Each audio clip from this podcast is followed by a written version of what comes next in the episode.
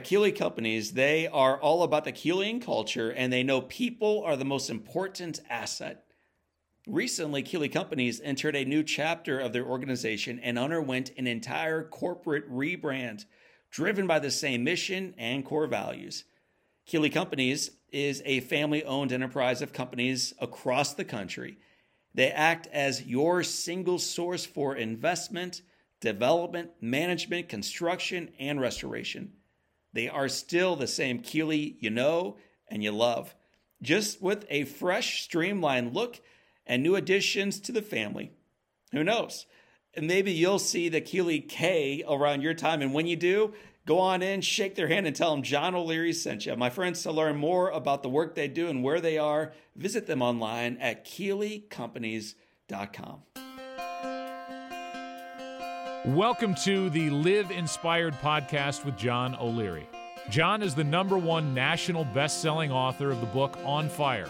He's a world class inspirational speaker, and he's the host of the Live Inspired podcast. John interviews extraordinary individuals on their life story so that you can wake up from accidental living and more fully live your life story. Here's your host, John O'Leary. Well, hello, my friends, and welcome to the Live Inspired podcast with John O'Leary. Today, we're going to be talking about getting healthy. We're going to be talking about longevity. We're going to be talking about having better relationships for the single people in the house. That's right. We're going to be talking about you becoming even more attractive. We're going to be talking about better marriages. We're going to be talking about living longer. We're going to be talking about making a mighty difference through your life. All of those things. You ready for it? No, it's not diet. It's not sleeping more. It's not all the things that maybe I thought it was. What actually will contribute to the various aspects of life that I'm referring to in the introduction is generosity. It's acts of kindness. It's service. And today, with us on the Live Inspired podcast, I have an expert who not only has received this kind of care and love through her life, she has modeled it, she's studied it, and she's seen the benefits of it not only for her and for those that she studied, but also in the community where kindness, where generosity, where action of love is modeled. Today, we bring on into your life a woman who has become a friend of mine named Ami Campbell. Ami was born in Vietnam, came over to the United States, and has built a life of meaning. And today she's going to share with you that one simple act of generosity not only touches the life of the one modeling it and the one receiving it, but ripple effects out to four additional relationships. It's a big deal, generosity is. Ami Campbell is the author of Love Let Go and she champions generosity to help others rediscover their giving selves. Today, Ami is going to share with us how generosity can free us from the grip of fear and insecurity so that we can do, be, achieve, and impact more through our lives. My friends, one of the quotes that you may hear is gratitude is the birthplace of generosity, and those two things lead to freedom. So get ready to rock and roll during this conversation. I encourage you right now to grab a drink, buckle up, get your favorite Live Inspired journal and pen, take some notes, and get ready to move forward in your life with my friend. Her name is Ami Campbell. Ami, welcome to Live Inspired with John O'Leary. Thank you. I'm excited to be here with you, John. Well, I am delighted to know you. I was I was doing a little bit of recon on generosity and boldness and freedom and faithfulness. Mm. Your name popped up. So then I watched. And then I watched another video. And then I listened to a podcast. And then I bought your book. And I love your story. But rather than me introducing you to our audience, I thought it might be really cool for you to introduce yourself. How would you introduce mm. yourself? Uh, well, I would tell you that I'm Ami Campbell and that I am a um, passionate champion of generosity. I feel called to help people rediscover their giving selves. I think we were all created to give. What I hope to do is to help people and organizations uh, create cultures of generosity. And that comes from a passion for uh, my faith, a passion for this world, a passion to make this earth that we inhabit together um, a better place for each other and our children. And I also have a wonderful husband, two kids that are now adults. It seems crazy to me that inspire me every day. Like I said, I'm thrilled to be here talking with you because you are um, uh, someone who I think is uh, combines resilience with hopefulness, and uh, that's that's fantastic. And we need more of that in the world too. Mm. Well, I, I, believe we can only model what we've received, and so if if O'Leary models uh, hope and resiliency, it's because I got an awful lot of it as a kid. And so I, I mm. want to pivot away from what I received as a kid to what you did. So I think your backstory is really fascinating. Yeah. I, I, with what you're doing today, it almost surprises me. And then again, maybe it should not on where you came from. So let's talk about mm. that. I grew up in St. Louis, Missouri. Take Highway 55 south for about five hours, and you'll see yeah. me. You grew up in a very different part of the world. Talk about your childhood. Yeah, so I was born actually in Saigon during the Vietnam War, and my father was he had been part of the Air Force, and then uh, when he was done serving, he was a contractor, and he met my mother while stationed there. I was born in Saigon, like I said, during the war, and lived there for the first year of my life. What's stunning to me and my dad would be the first to admit this john so i'm not you know throwing him under the bus but he would tell you that he was a um, troublemaker with mm. a capital t and that's why that's why his mother said you need to go to the military son what's stunning to me to this day is that he was not one of the many servicemen or contractors that that fathered children and left them there. Um, we know factually that at least 21,000 and probably many thousands more children were um, left behind after the war. And we know that because more than a decade later, uh, when the government allowed children of American fathers and Vietnamese mothers special immigration status, that 21,000 moved to the US you know, I can only uh, attribute it to divine intervention my father decided to marry my mother which is like the first miracle of my life that you know i obviously had nothing to do with. And that that's sort of a key theme that you'll hear from me john is that gifts that have been given to me that i did nothing to earn or deserve. So that was the first one that my father married my mother. And then when i was a, a little over one then moved us to the United States. Um, and I grew up in the Chicagoland area, but it wasn't until many years later that it sort of really hit me how huge a gift that was. You know, I knew it, it was told to me, but I think I didn't appreciate it until much later in my life how big a gift it was for me to be uh, essentially airlifted out of poverty. Yeah, I'm sure you've heard the term the birth lottery where it's just by chance that you're born in this country as opposed to you know south sudan or con- a conflict area in afghanistan. By all rights i should have lost the birth lottery. Yeah. um, i really should have been a illegitimate child born in saigon doing you know farming a rice paddy but i wasn't. I i was given this enormous gift when I you, you're using words like Saigon and airlifted, and I'm lucky and fortunate and blessed. My father married my mother and took me out of that place. The, the first time my mom and dad took me out of St. Louis, just as a mother, father, son, was on a very special trip to New York, and, and I hadn't thought about this until I heard you answer the question. And then they took me to a little place called Broadway, and they took me to a, mm. a, a theater that was playing Miss Saigon Wow. And I had, uh, I'd never cried publicly before, but there was a song called Bui Doi. And uh, it's about a, a man singing about the children, the dust of life, conceived in hell and born in strife. Hmm. And it's this powerful song about all these little ones that we, and we are part of that, we left behind. And you were almost part of that.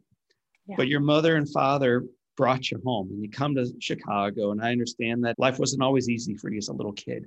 Would you, would you talk also about growing up in Chicago? Yeah, my parents ended up uh, getting a divorce when I was about eight years old. And this was very unusual at the time, but my dad actually got custody of us. I, you know, spent most of my youth in a single parent household, which meant I was, you know, the the tip the prototypical latchkey kid you know, getting myself and my sister up for breakfast in the morning, getting us to the bus stop, all that. So, very early on, uh, you know, I think I was 14 when I got my first job at, a Brown's Chicken, being a cashier. And so I, I, worked, you know, 15, 20 hours a week and, you know, and was a, a very diligent student. I was a busy, uh, busy and ambitious young woman. um, I, I knew from a very, I think I was in second grade when uh, you know, when they when they ask, "What do you want to be when you grow up?" and I said, "I either want to be president or I want to be running an office somewhere."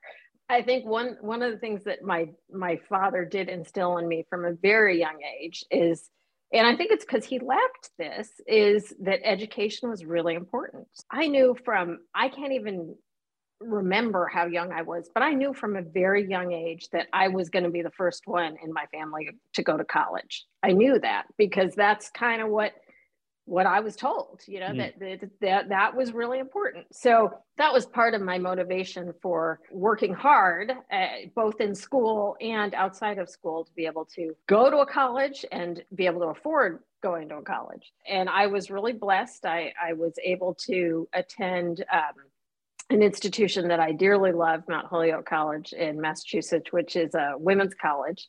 But that was a huge blessing to me uh, to be able to to go to school after all the work. My my youth, I feel like, was a lot of effort and hard work, but I also was very fortunate and got to uh, you know see the fruits of my labor. So you go off to school, first one from your family to go and to graduate. What was your degree? I double majored in economics and English. So you showed off. Okay, so I'm going to move right through that question, and you're about to show off even more when you get your master's. Share where you went to school for that, and what what was the goal coming out of that school? What was yeah, your desire, your dream? Yeah. I attended Harvard Business School, and coming out of undergrad, I went into consulting, which is not a field that I even understood existed. But what I learned very quickly in consulting is that consulting is pattern recognition and problem solving. I was an economics and English major, so you can tell that I have both an analytical piece of me as well as kind of a literary piece to me. So consulting was a great fit. It required communication skills, analytical skills when I went to business school, my goal was to actually, I felt like what I was really missing. Um, I had a lot of the raw skills. I, I did not understand the language of business at all. I felt like often it was it was as if people were speaking a foreign language around me and i wanted the facility of the language uh, more than anything. Working in boston everybody wants to go to harvard because the campus is awesome uh, would be one reason and that's where my network was too. Uh, and so my my hope was that i would learn the language of business you know, I was very willing to go back into consulting, but I was also I also thought it might just sort of open some doors to some other areas um, as well. You graduate, which is in and of itself a, a remarkable accomplishment. You get this job, you get the signing bonus, and that's going to be something that that you think about as you progress through your life because what you did with it then is not what you would have possibly done with part of it today. And so I, I want to speed the tape just a little bit forward yeah. and talk about a trip, I believe, to Tanzania. Yeah. There are many inflection points in your life that help shape the arc of that life. But this trip to me sounds like one that radically shaped you. Talk about that trip.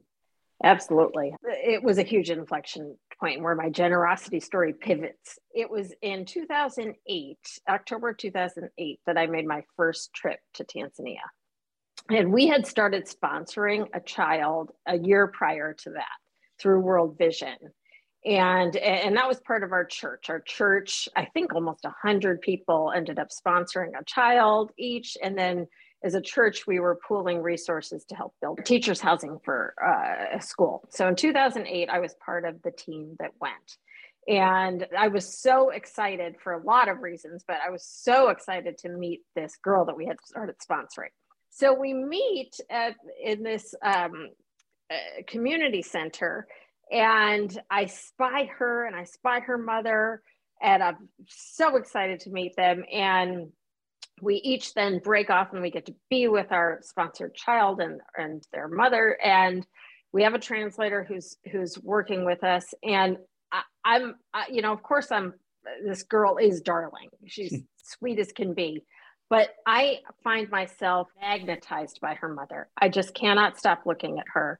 And I'm asking questions, and the translator's translating, and I'm learning about her life. And I'm she had actually walked in a little late. So I was learning what what it took for her to actually get there that mm. day. Which what which was what?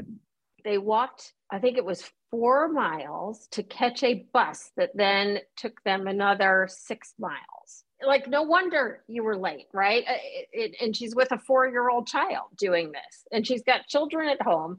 So i'm learning more and more about her. The, the girl that we had sponsored was her third child uh, and she was my age. Her oldest and i had little bitty kids right? Her oldest had already born own child. So i'm seeing this and this her story sort of spooling out and i'm realizing this woman is working all day long, taking care of these kids. She's working their farm.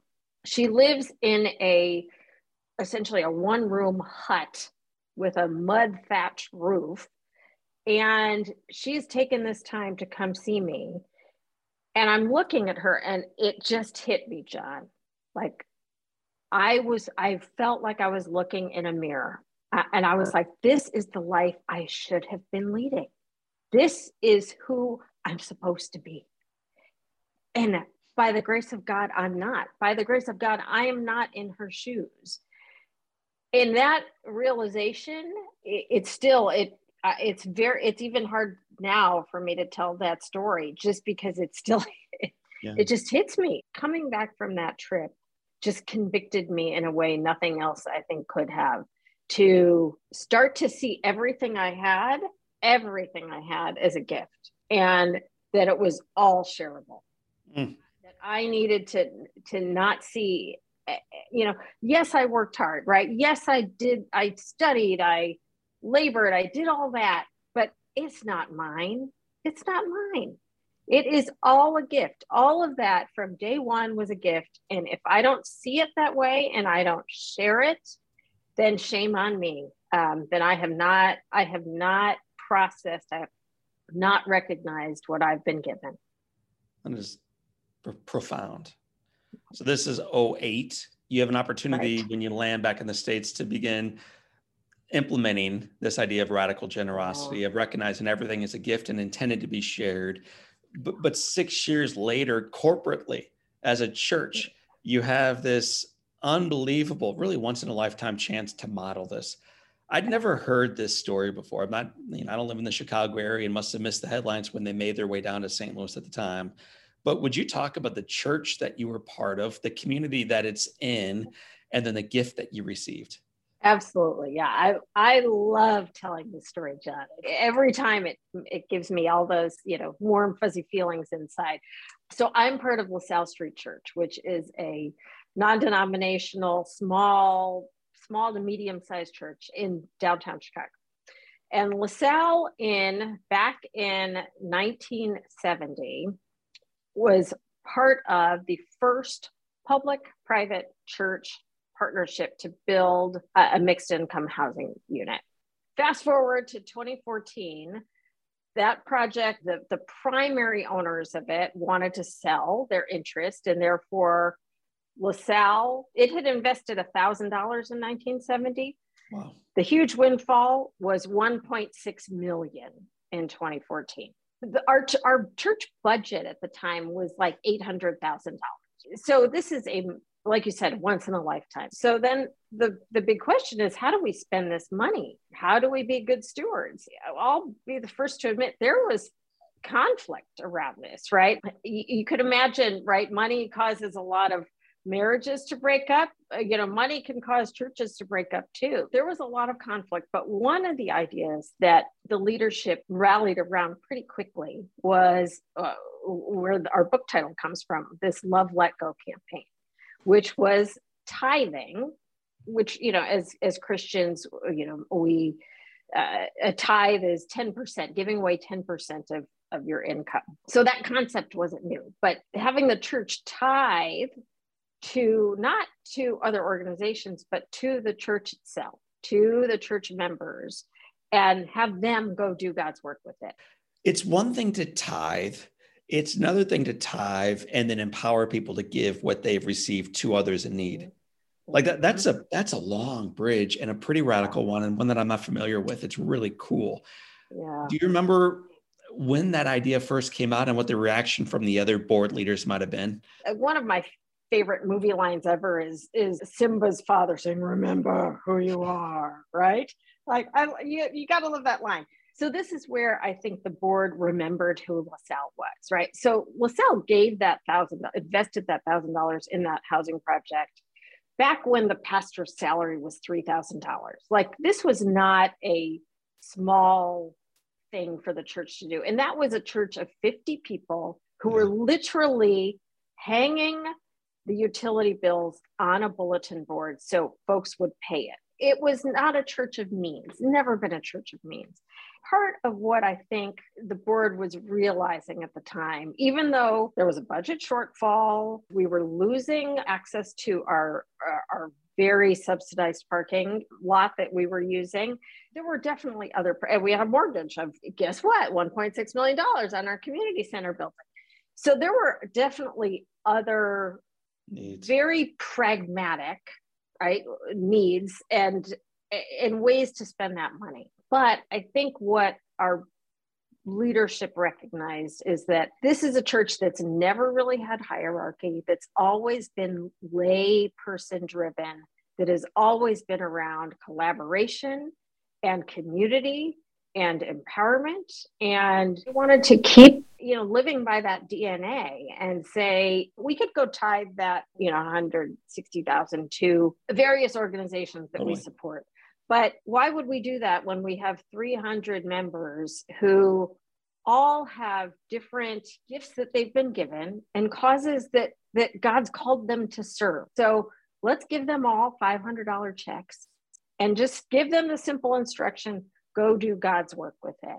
A lot of times when you're about to give someone else a gift, it's almost like I just I just want to do this right now. I'm so fired up to give this thing away, whatever the thing is you know that you've got 319 friends and some of their families about to show up for Sunday service, having no clue what's about to happen. What, what is the emotion that you're feeling as you're getting ready to walk into church that day? Certainly anticipation, right? And honestly, John, I think in this, this we heard this from other people as sort of the news got absorbed, is that there's this anticipation feels like too weak a word for it, but you know God's going to do something with this, right? You know God's going to do some amazing things for the world with this 1.6 million, but more so with you, with you, because you're going to change. You're going to change in the process of giving. Our church is going to change in the process of giving.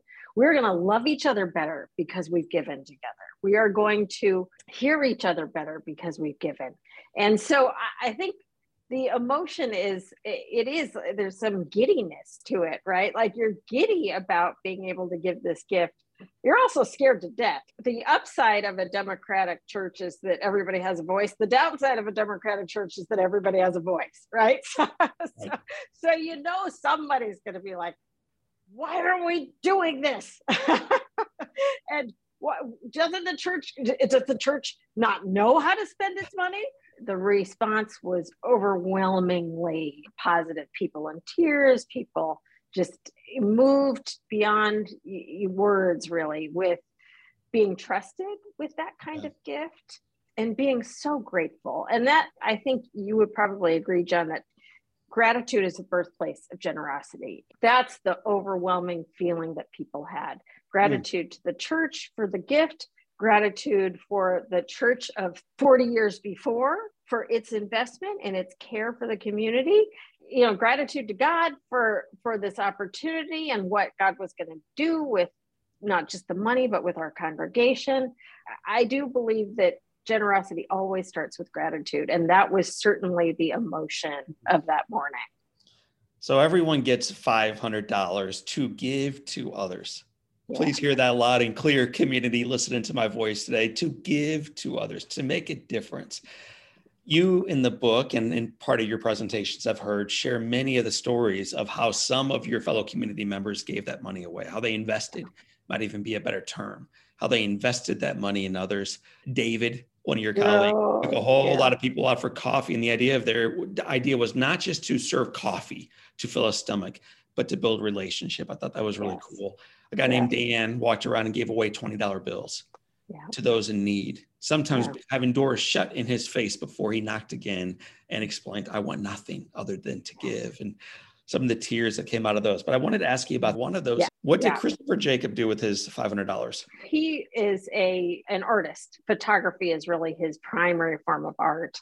He started to work with the correctional system in Illinois. And I, I don't know how much you know about the Cook County jail system. You know, it certainly receives press in an, yes. in an infamous sort of way. It's not only a correctional institution, it is the largest mental health facility in the state of Illinois what he firmly believed as an artist is that art heals that it heals your your spirit it heals your soul uh, and so he would go to the facility and he would teach relatively small groups of men photography skills what i love about that story eh, and that i think also is such an important part of generosity is that he saw them as human beings, right? He's a photographer who looks at people, who really looks at people, and he saw them as human beings. And then what he did for them was allow them to see each other and themselves as human beings. So they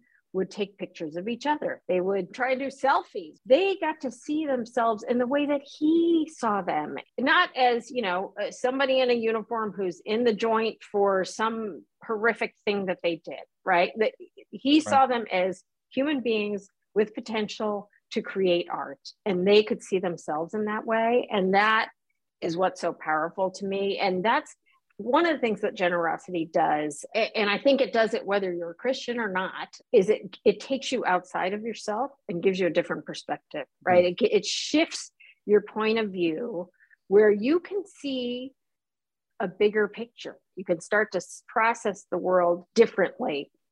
But i think it's true whether you worship god or nothing right? Uh, is that you can see the world outside of your little box your little frame and uh, and that's part of why I love Christopher Jacob's story. And I understand he dressed them all in sport coats that he bought yes. and brought for them. So these yes. mostly men would no longer have to see themselves in these orange jumpsuits with numbers on right. the front of them, but instead see themselves, as you mentioned, as worthy human yes. beings. Then, right. then you also wrote about a fellow named Stephen Martin. You lived outside under a highway system for more than 10 years, was a congregant of yours, received $500, could have spent that on his needs, and they were real. His needs were absolutely. Real. How did Stephen Martin spend his? Such a good story. He went back to the viaduct where all his homeless buddies were that he had lived with, and he rounded them up and he said, We're going out. And they went to what he called a real restaurant and they had a meal and then he took them to the movies. And he just said i knew what it felt like. I knew mm. what it felt like when somebody saw me and gave me food or or did something for me. And i just wanted to be that guy. I wanted to do that for my friends. And he said you know for one day they just felt like themselves. They just felt like real people. And you're right he had enormous needs i mean he had health needs he had medical needs but he was open handed with it. And that's part of what I think was the beauty of that campaign is that when you have $500 land in your lap, it feels like a gift, right? Hmm. But then if you take out your wallet and you see 20 bucks in there, start to see that as a gift too, right? Like, is that $20 any different from that $500? Really? Is it really any different? And so I think that's why Stephen and others could be so open-handed uh, is they could they just started to see everything as a gift. Mm. This story begins to go viral both through social media and mainstream media. Sometimes they both cover positive stories. Yours is one of them. there's a church northwest of yours that hears about this. And then there's two congregants who go there who reach out to their pastor, say, Hey, we want to do something similar. We, we want to cut a check for $50,000 quietly and then have our community distribute this. I'm going to switch gears a little bit, ask you around a couple buzzwords you use, and then drop a few of your quotes back to you. Social contagion. What is yes. social contagion? Why does it matter? It is a phenomenon that, the, and the social contagion comes from social science research, where positive behaviors can translate as well as negative behaviors but of course our focus is on the positive behaviors so social contagion research initially was started to study obesity and understand how obesity spreads within a community hmm. uh, the and then the question was does it translate to positive behaviors and so one of the first behaviors studied was generosity and what the research showed is that a single generous act ripples out four degrees of separation. So, whatever you do, whatever, John, you do for your neighbor, that neighbor is going to do something for somebody else, and that person's going to do something for somebody else until a fourth person is impacted. So, if you just think about that, I mean, talk about a payoff, right? Like your one act ripples out to four people. And that's what social contagion is, is that you can set something in motion and you might have no idea how far it's going to reach. And yeah. that's a beautiful thing. When I'm speaking with churches, I often talk about the mustard seed because that's it's the same concept, right? And it, the biblical mustard seed it grows into a plant that birds can perch in and nest in. It's the same thing. Like we can do one very small thing. It can be a very simple act, and it may have ripples beyond what we could ever imagine. So awesome. I love the idea of four degrees of impact by yes. planting that simple mustard seed of gratitude and generosity. Yes. So, those two words now drawn together, I'm going to start sharing a few of your quotes from the book back to you. Okay. And we've whispered about this one already, but I think you can roar it out even more clearly. So, here comes the first quote Brain scans Brain scans show that activating the gratitude side of our brain fires up the generosity side of our brain and vice versa. You write gratitude and generosity then work in tandem. Talk about that that tandemness. It's a virtuous cycle. So we talk about the virtue of social contagion. This is definitely a virtuous cycle between gratitude and generosity. Like I said, gratitude is the birthplace of generosity. I firmly believe that we give because we feel grateful for what we've been given. And then when we give, right, that it fires up the dopamine, the oxytocin, it fires up all these chemicals and it feeds our soul. There's this energizing force that generosity creates. You feel that, and guess what? You feel great. Right. And then you feel grateful that you're feeling great and you want to give some more Uh, it's not only biological, obviously, but it's also emotional. I mean, I think we all know that feeling, and we don't need to feel guilty about it. This is like a huge message that I want to give people. Like, it feels really good to give, and don't feel bad that it feels good to give. You are meant to give when, when we flourish because we're doing what we're meant to do. We were created to be givers. When we act on that impulse, we will thrive. So keep doing it don't feel guilty about having that sort of awesome feeling. It's okay. I want you to have more of that. Ami, thank you for freeing us to be generous. That's awesome. And I think there's a benefit to it. I think the next quote speaks to that benefit. You're right that our realism, our pragmatism, and our rootedness in the visible handicap our ability to grasp the bigger picture. And then you say, concentrating only on the reflection in the mirror we dismiss everything outside that frame. How, how, does gratitude and generosity help us think beyond that frame of reference? To me, the biggest barrier to generosity, John, and I'm sure you've encountered this in your life, I certainly have in mine, is scarcity, is believing in a world of scarcity. And when you buy into the scarcity argument, and remember, I, I, I, went to Harvard Business School. I was an economics major. I I have talked talked scarcity for a lot of years, right? Um, when you buy into that, it is really hard to see past it mm. really hard. And every single message we receive uh, from the news, from social media, from uh, our bank accounts, you know, everything is telling us, you know, things are scarce out there. It's pretty tough. Hold on to what you got. Don't want to lose it. Be it's really protective. Yeah, exactly. So when every message is like that, it takes a lot to see beyond it. Mm. And yet we live in a world of abundance. We know we, uh, it exists, it's out there. We have the means to make this world a wonderful place for everyone to live. Mm. But we just can't see it. And that's what generosity gives us a chance to do. So when we give, we recognize that we, oh my gosh, I had something to give. Yeah. And that means that I probably have something else to give. Like I had more than I needed. And that's the beauty of generosity is it takes us out of that mindset of scarcity into a place of abundance. And when we can start to, and then we, I, I do think it helps us then see it in other places.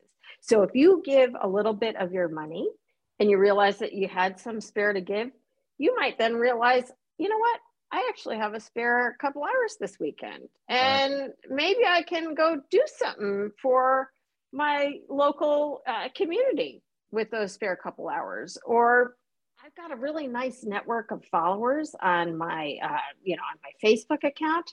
What if I promoted this cause that I care about? Like I can do that. You know, you start to see places where you can give freely. And I, I don't know if you know the writer Anne Lamott, but she talks okay. about whenever she feels scarcity, she gives something away. And that's the that is the antidote. You just give something away. Perfect. This is actually not your quote, it's from someone you quoted within the book. But here we go.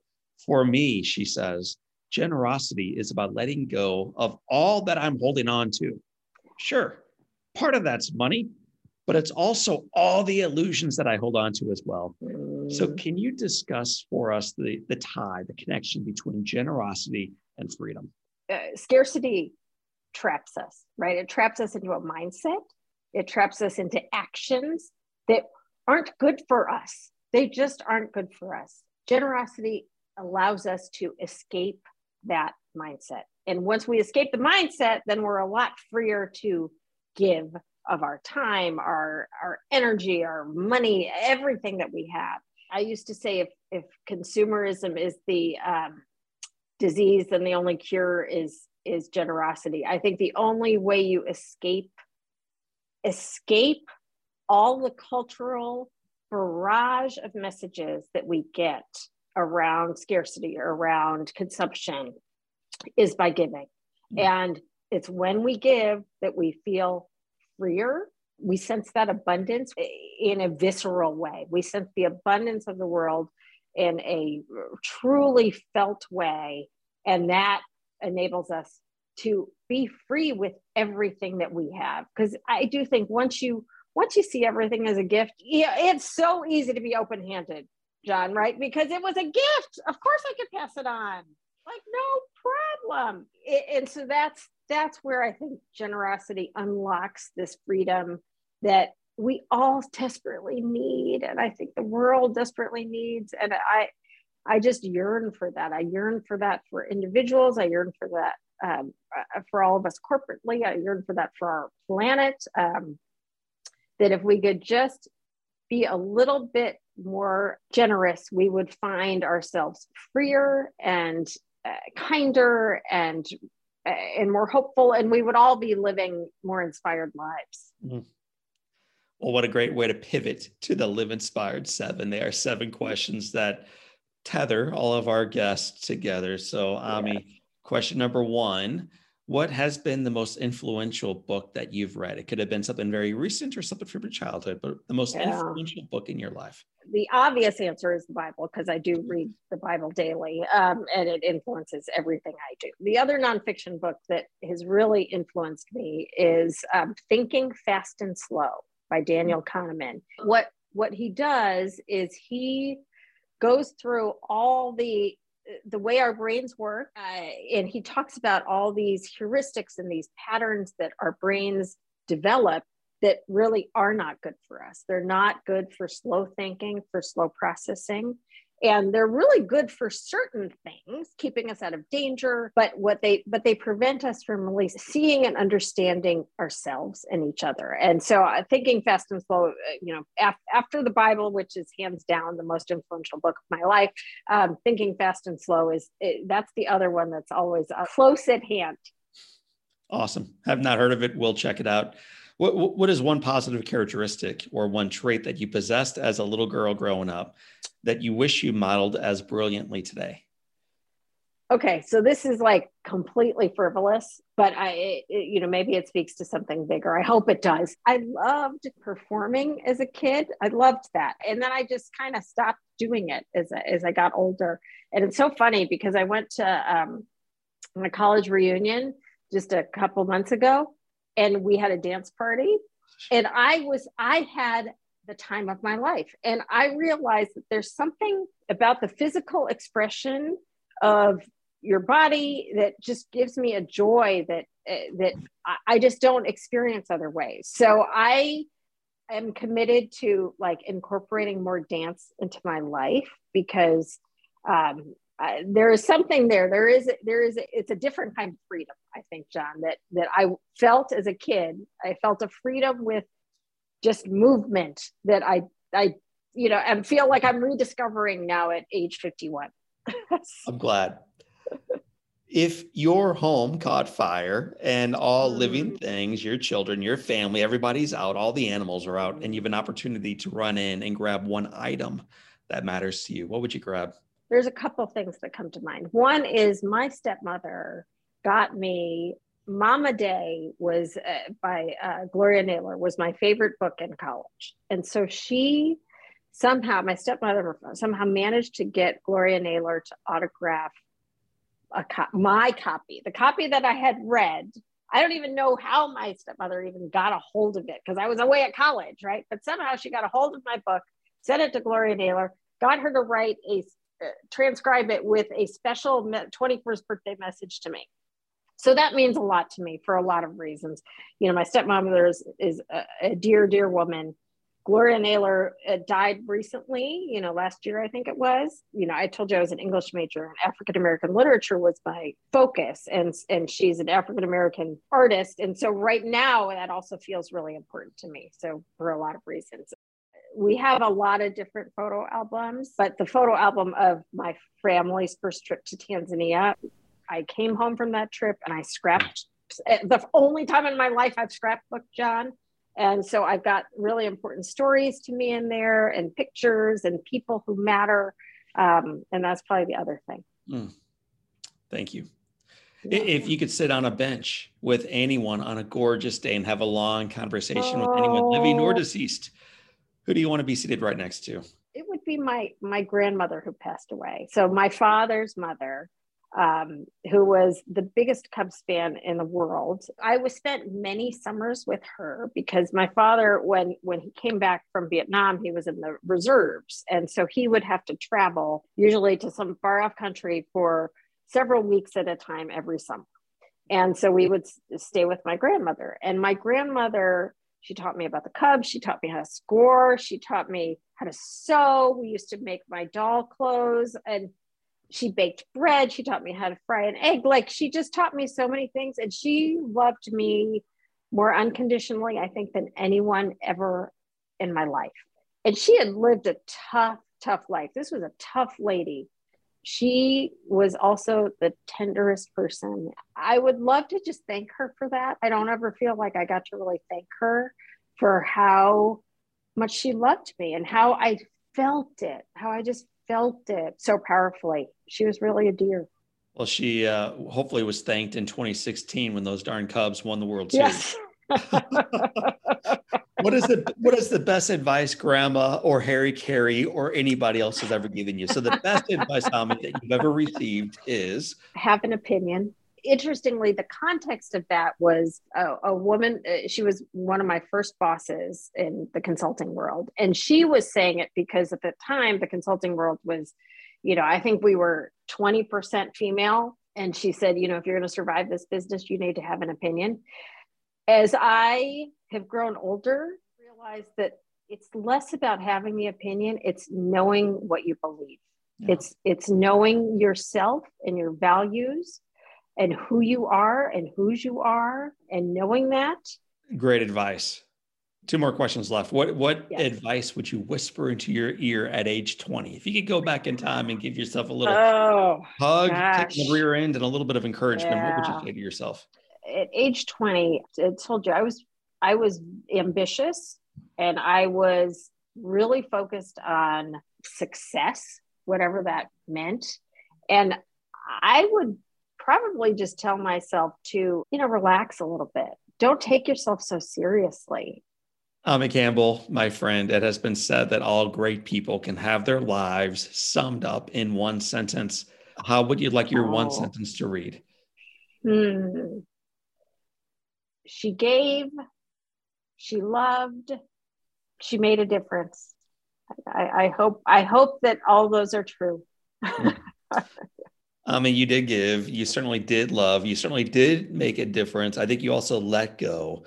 And I'm grateful uh, that you made time for us today to remind us not only what you've accomplished through your life, but what we can accomplish through our lives. Gratitude leads to generosity leads to freedom and the cycle virtuously benefits itself going forward. It's a big deal. And uh, you're a great voice in that world. Thank oh, you for thank being you. part of our conversation today, my friends. That is Ami Campbell. My name is John O'Leary, and today is your day. What a gift. Live inspired. Well, my friends, I told you on the front side that you were going to love this conversation. I have every belief right now that you did. I also shared with you a quote from Ami at the beginning of the introduction. She shared it midway through, and I'm going to share it one more time as we wrap up. Gratitude is the birthplace of generosity, and generosity leads to freedom. When I think of generosity, and gratitude and freedom. There are two other podcasts that come to mind, guests that we've had on that I loved, I love, and I know you will too when you check them out. The first is Patricia Heaton. She was phenomenal. She's an amazing human being, a great leader, great actress, and a great humanitarian. You can learn more about her on the Live Inspired Podcast Network. She's remarkable, but you can also learn more about one of my friends a guy who mentored me early on in my business and a man who generously sponsors this podcast, along with many, many, many, many bits of outreach and philanthropy that he does. His name is Rusty Keeley. Those are two amazing guests that you can learn about by visiting me right now at johnolearyinspires.com forward slash podcast. So for this time, and until next time, I want to remind you that gratitude leads to generosity. Generosity leads to freedom. So today, be generous in the way that you show up in life for this time. And until next time, this is John O'Leary. Today is your day. What a gift. Live inspired. One thing I love most about my friends at Keeley Companies is their spirit and their passion for giving back to their communities across the nation. Keeley Companies was recently named a top corporate philanthropist by the St. Louis Business Journal, and I could not think of a more deserving organization to receive that honor. In 2021 alone, the Keeley Cares Foundation served countless people in need, donated more than $2 million, and served for more than 20,000 hours. On top of that, they added an astounding 13 new charities to their ever growing wall of compassion. Here at the Live Inspired podcast, we are proud to partner with Keeley Cares throughout the year, improving our communities with time, with talent, and with treasure. You can learn more about their unbelievable impact by visiting them online at KeeleyCompanies.com.